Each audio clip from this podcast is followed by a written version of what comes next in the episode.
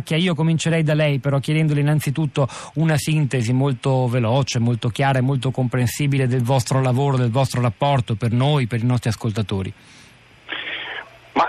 Guardi, io mi eh, allaccerei innanzitutto alle, alle, parole correttissime del vostro ascoltatore, credo Giovanni forse. Giovanni, lo, sì, sì. Lo aveva indicato. Sicuramente quello, eh, quello che lui eh, denuncia, cioè che defin- un definanziamento del nostro sistema sanitario è in corso, ma è in corso non tanto perché il sistema viene definanziato, ma perché le risorse vengono drenate da corruzione, sprechi e inefficienze. Lei calcoli che in uno studio precedente noi avevamo indicato in 6 miliardi le le risorse eh, sprecate in corruzione, cioè le, le, le, risorse che vanno in rivoli corruttivi e, e se a questi si aggiungono inefficienze e sprechi abbiamo calcolato che si potesse arrivare a 23 miliardi su 110 miliardi totali. Quindi è chiaro che un dato che peraltro è confermato anche da uno studio americano fatto sul, sulla parte pubblica del sistema sanitario americano. È chiaro che se queste sono le condizioni, se questi sono i dati, si drenano così tante risorse che poi mancano le risorse al letto del paziente e questa è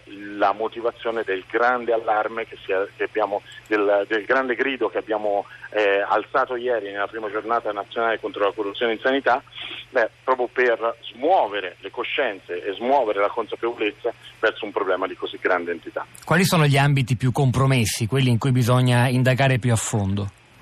Ma noi abbiamo individuato eh, cinque aree eh, di, di, particolare, eh, insieme con Transparency, insieme con Risk, abbiamo individuato cinque aree di particolare criticità. E una sono le, nomi, le, le, elenco e poi faccio del, un bre, un, dei, brevi, un, dei, brevi, spunti. Una sono le nomine di natura prevalentemente politica che lasciano poco spazio alla, alla, alla, alla reale meritocrazia. Eh, il secondo ambito è quello degli acquisti, la negligenza e quindi l'intramenia, e su questo tornerò, la gestione della, della sanità privata, dell'ospedalità privata e, come ha detto anche ieri Cantone, la farmaceutica, i rapporti che, con il mondo farmaceutico e il mondo dei fornitori esterni, quindi farmaceutica e device, che evidentemente sono, sono eh, macchiati da un conflitto di interesse perenne che va gestito in un modo assolutamente migliore. Se va a vedere quelli, le, le, i, gli scandali più recenti, quello di Salerno, del professore che si faceva, probabilmente gli ascoltatori ne saranno al corrente, del professore che si faceva pagare per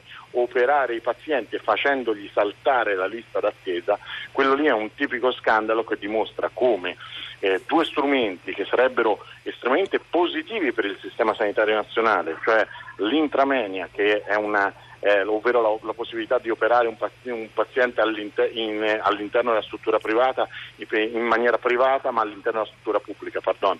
e la, le liste d'attesa, quindi due strumenti assolutamente eh, eh, mh, che dovrebbero essere